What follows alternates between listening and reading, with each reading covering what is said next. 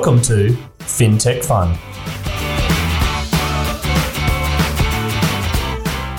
FinTech Fun is a podcast where Australian fintechs come to share their stories.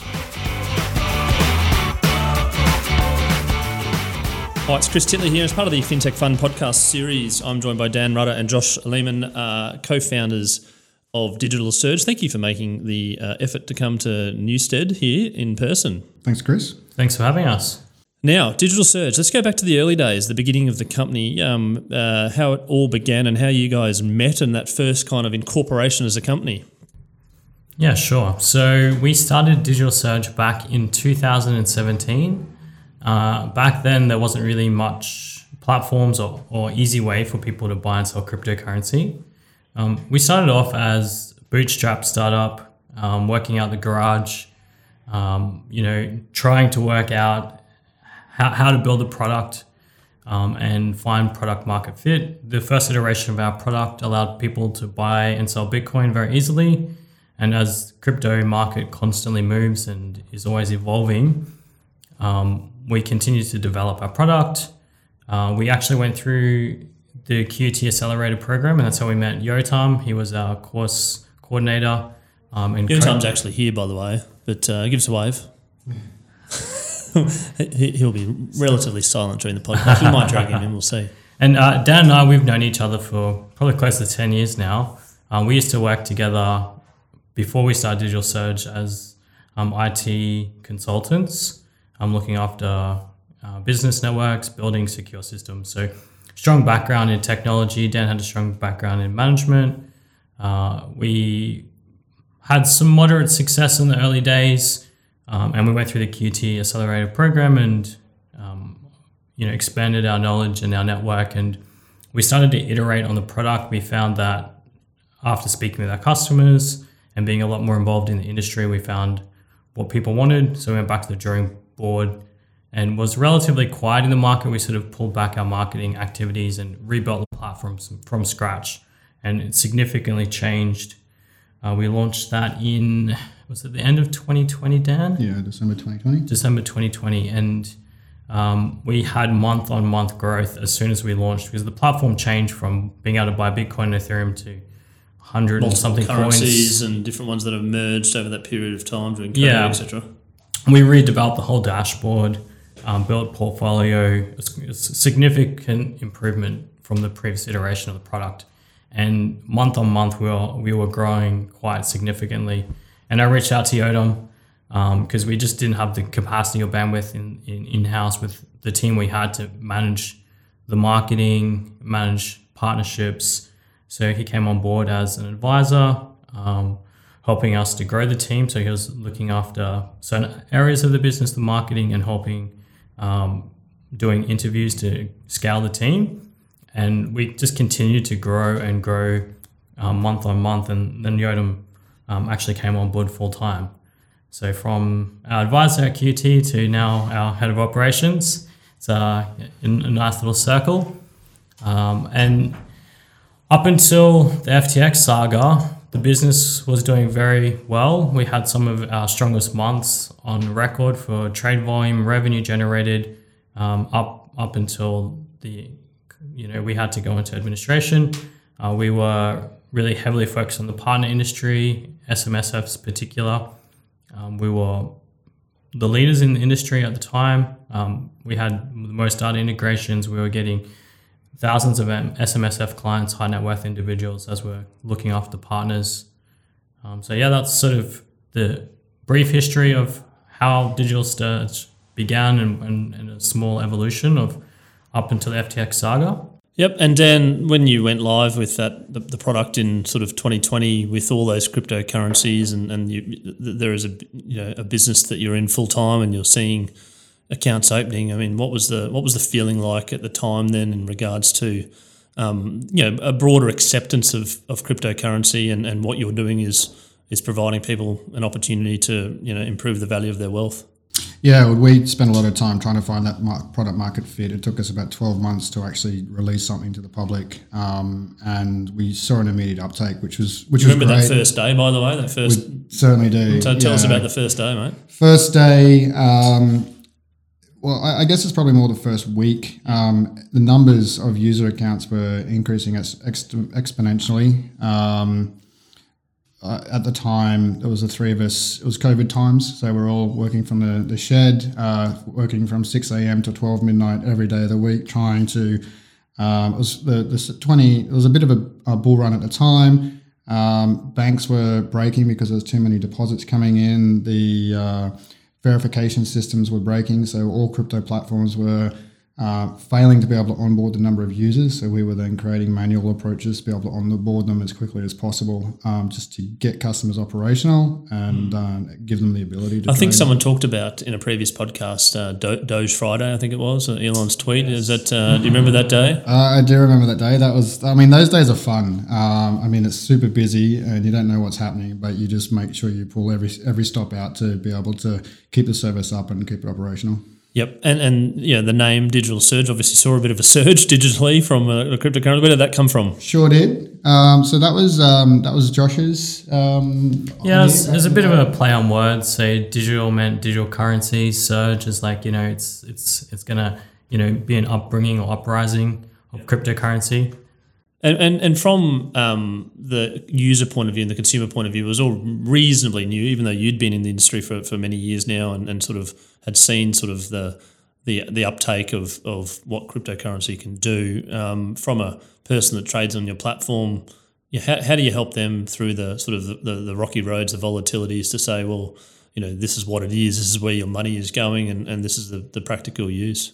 Yeah, I mean it's it's definitely a challenge um, because it is it's quite a complex and new technology, and there are so many different cryptocurrencies and different underlying technologies and the way that they work. It's not necessarily very forgiving.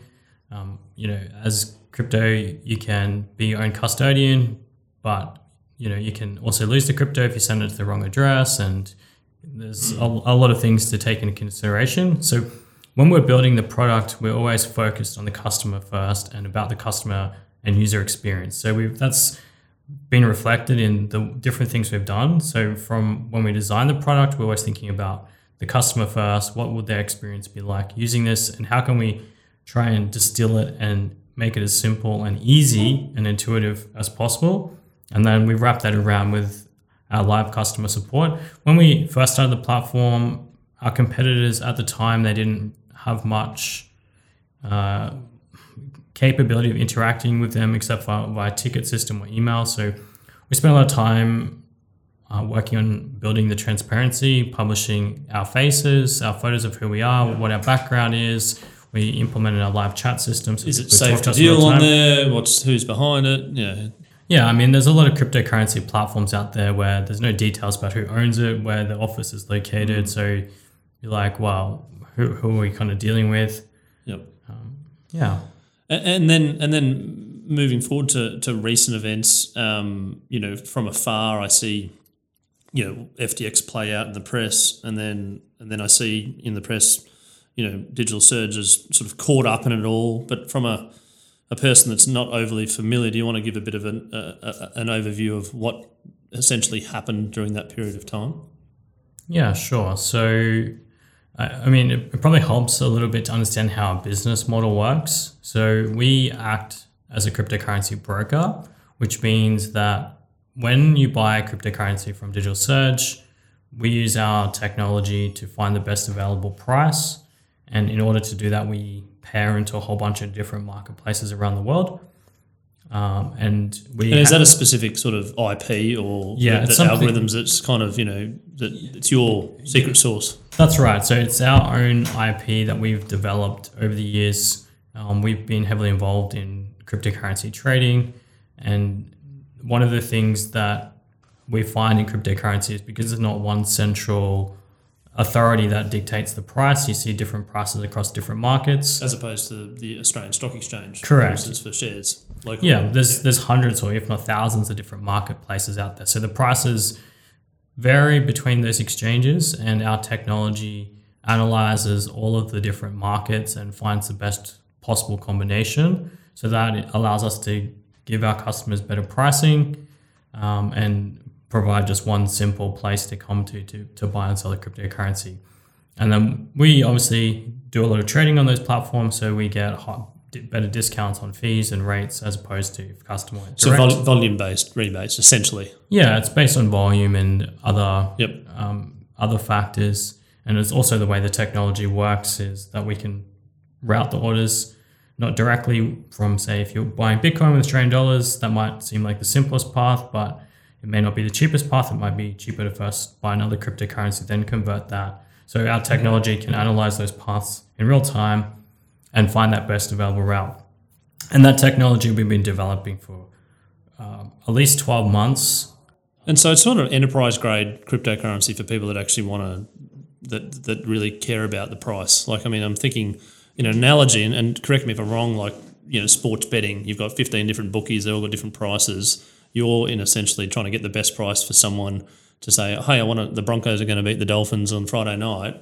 Oh, and it's a dollar ninety. You go get a dollar ninety with sports bet or something versus a dollar, you know, sixty five somewhere else. Is that kind of in someone's head? That's exactly right. I mean, anyone can do this um, if they go and open up 20 accounts on 20 different platforms. Gotcha. Yep. Get their fees low on all those platforms by bringing down the, the FX is another one as well, obviously. FX, Yep, yep. Um, and then managing all of the liquidity in each of those locations.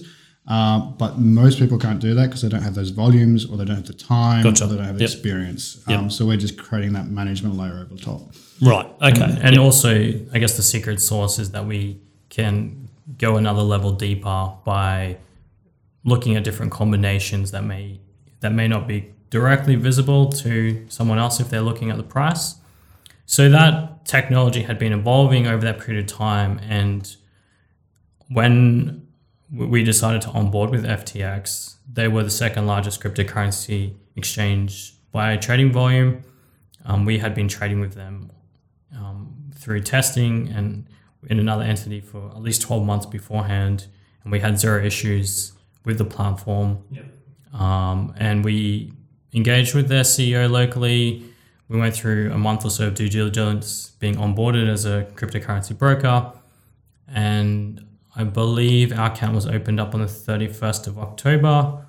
And we had sent funds over to the platform in, in preparation to plug it into our new tech. And then on the 11th of And is that what happens broadly speaking with most onboarding? You said there's a deposit or something that you send funds over, or is that through your platform that you're sending funds through? Like someone's trading and therefore it goes through their system? Yeah, well, yeah. So initially, there's a bit of a due diligence, a lot more due diligence than a standard user account because we're a broker, um, and then you need to fund the account to be able to start um, doing some trades. And there's some other technology uh, integration in the background through APIs to be able to build it into the tech.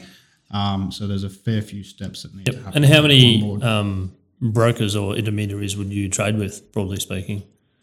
Um, what are we talking about now? What?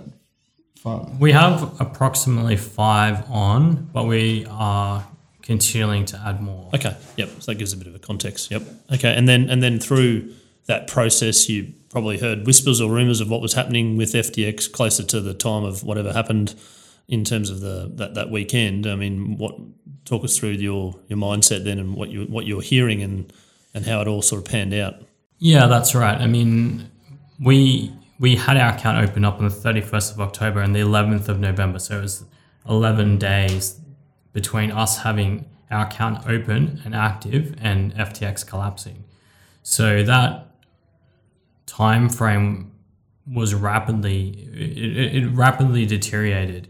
So I think it was the Wednesday or potentially Thursday we had some issues with withdrawing from the platform. We reached out to the local FTX CEO. He didn't have any insight as to what's happening. He's like, "Yeah, it seems like the withdrawal stuff. We'll get back to you soon." Like, Yep. like there was no no one knew what was the, actual problem um, officially. And then I believe the Thursday morning, um, Sam Bankman-Fried made an announcement on Twitter saying they've come full circle. They're selling FTX back to Binance, and Binance will basically be taking them over.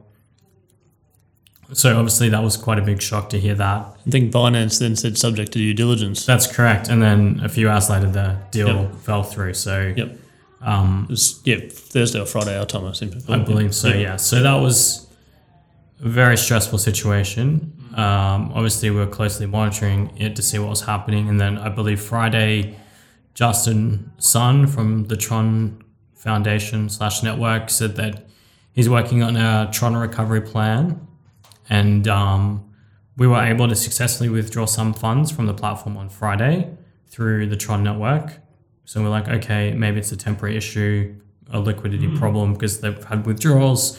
You know, being such a huge platform that had sponsors uh, all around the world, naming rights to arenas, the The multi-billion Miami dollar Heat still got them. Yeah. yeah, so we're like, okay, you know, it doesn't sound great, but let's not panic straight away.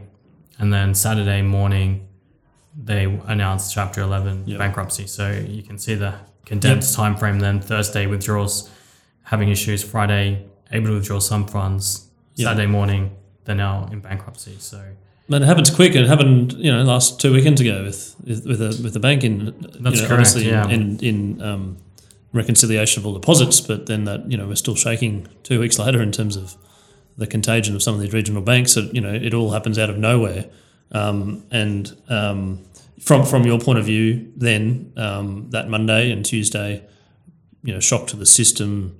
You know, how can you get back onto business, and, and what can you do to kind of reconcile what's just happened? Yeah, that was a big shock to us. Um, a lot of um, scenarios we hadn't considered. So we had to talk to the legal team uh, to find out, look, what what are we obliged to do? Um, how do we make sure that we can, what not cause additional problems with customers? Uh, maybe stem the flow. Um, so we spoke to legal experts, um, and out of that, it was determined that the first thing we need to do is um, pause deposits and withdrawals.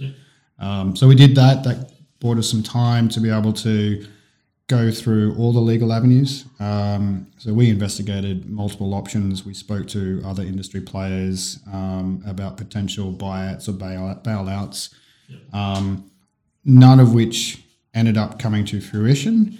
Um, but it gave us that time to at least investigate that. Um, and then the, the, the final solution was to create a recovery plan ourselves, and that was through the VA process. Yep. And so the company went into voluntary administration and, and other people came in and ran the company for a period of time and tell us about that process and, and how that's, you know, where we're at now. Yeah. Um, so again, this was all new for us. So we interviewed um, a couple of um, administrators uh, beforehand, before selecting one. We wanted to try and make the right decision. Um, so we spoke to three different organizations. We ended up going with KordaMentha. They had the most experience in crypto in Australia, hands down. Uh, they've dealt with multiple. They were uh, actually dealing with the FTX local issue. Um, so from our point of view, we felt like they would be able to come up to speed much more quicker, um, and they would have an inside knowledge on the FTX side, so there wouldn't be double spending and all the rest of it. Yeah. And sort of that, that, that track of like correspondence, so to speak, as opposed to hearing it third party and then Yeah. investigating. Whereas they, if they're acting for the master company or at least connections with the master company, it'd be a bit more streamlined. That's right. And I mean, we reviewed it. We we knew at this point, look, our hands are off at this point. It's going to be out of our control. We can just put our best foot forward, um, let them do their job, um, and then go through the process to come out the other side. Yep. And um, we're sitting here uh, on the 23rd of March, sort of latter March. When did when did the decision of in terms of coming out of VA and, and you re-emerging again, I suppose, as opposed to being put into liquidation, when did that all happen? It was always our goal to do that, uh, but the key um, time period was the second creditors vote, which was in late January. Um, so once that was voted on, um, which we ended up getting a 90% um, full uh, uh, vote for the DOCA, um, that then approved the DOCA, and we had about, I think it was about three weeks where um, we had to go through legals uh, to officially put the DOCA together, get everything signed off, get all the negotiations done. Uh, at which point we managed to do it on the very last day allowed under um, under the, The rules, the rules. statutory laws. Yeah. That's right. Um, which then allowed us to get the crypto back the following day. Um, and then we were able to um, instigate the DOCA within 24 hours. And and reopen the doors again. Reopen the doors, allow withdrawals. That's right. and I'll, I'll get um, and Josh your, your views on that, that that day that you yeah, well, wanted to reopen the doors and sort of put the t-shirt back on again. Yeah, I mean that whole process. I think it was around eight weeks in total.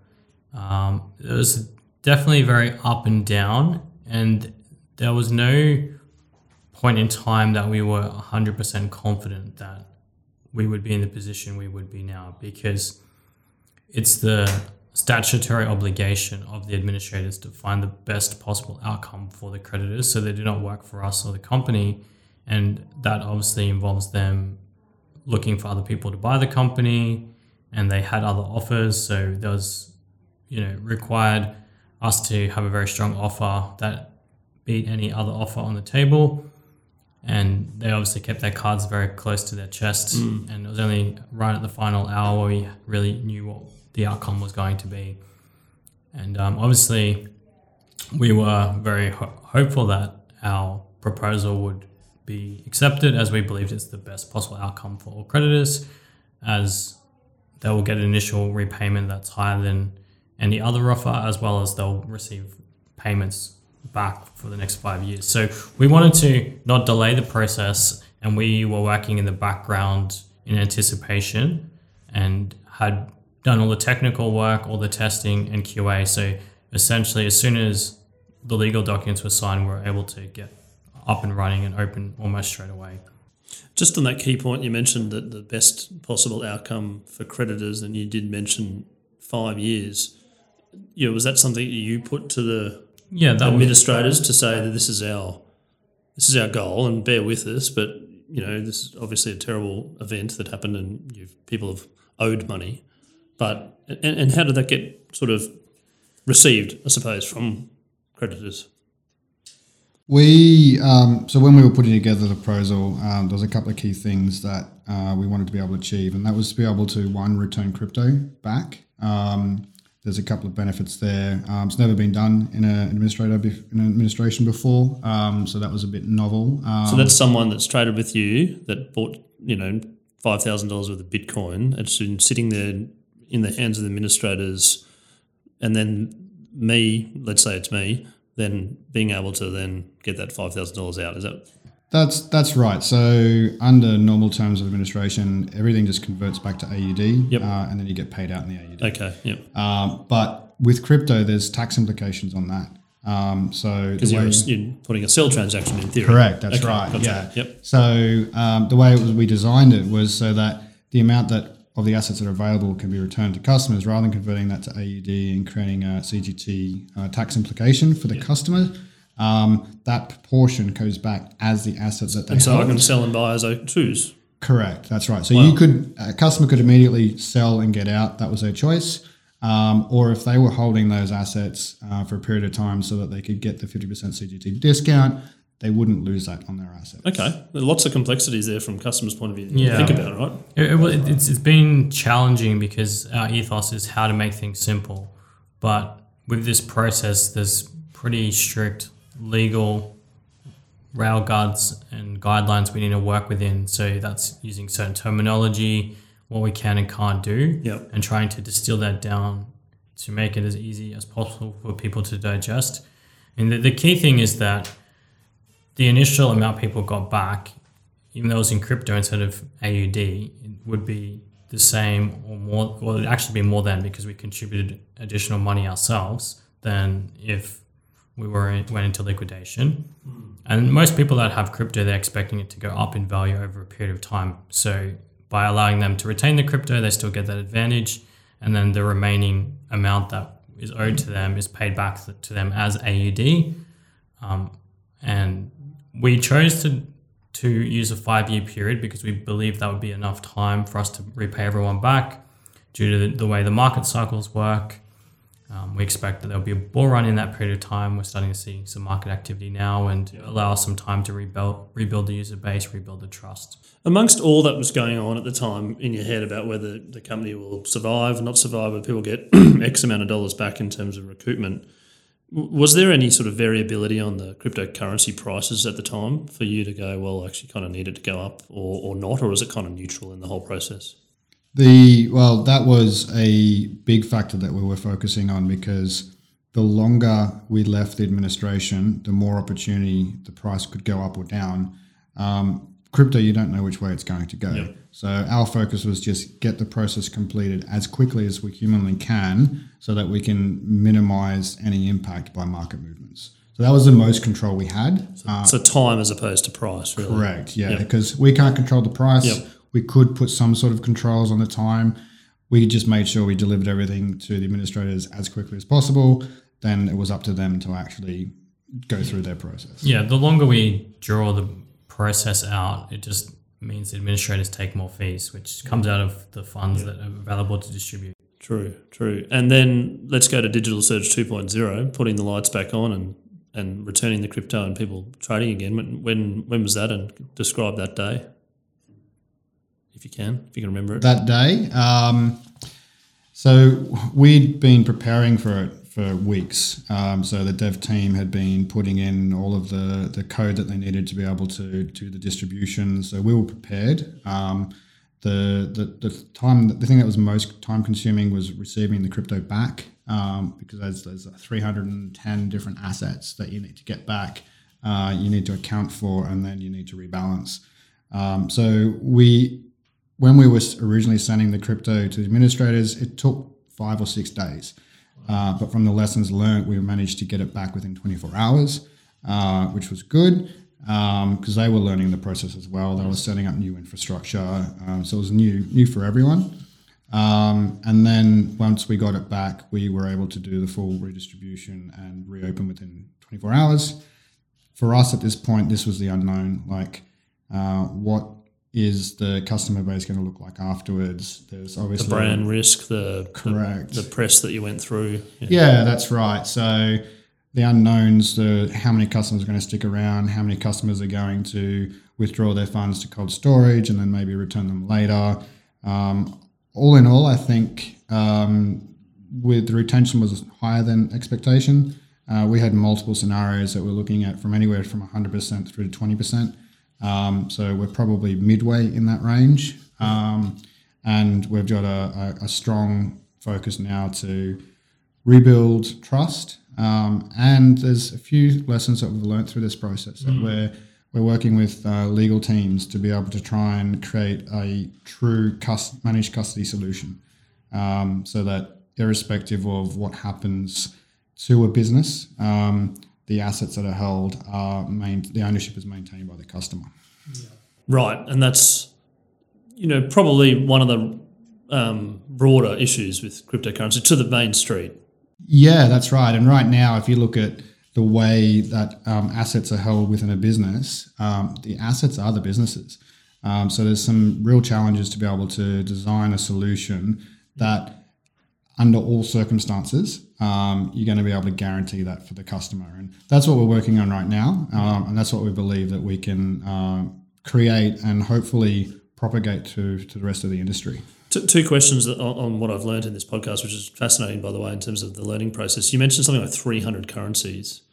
You know, is that is that? Do you think that's like rational, or do you think that there, there needs to be 500, or do you think there needs to be like 20? Or in terms of trading volumes, what are the? I could name like three myself, but like there's 307 that I can't name. I mean, are they, you know, legitimately, um, you know, from a number point of view? I'm not saying you know up or down, but is that a high number? You think?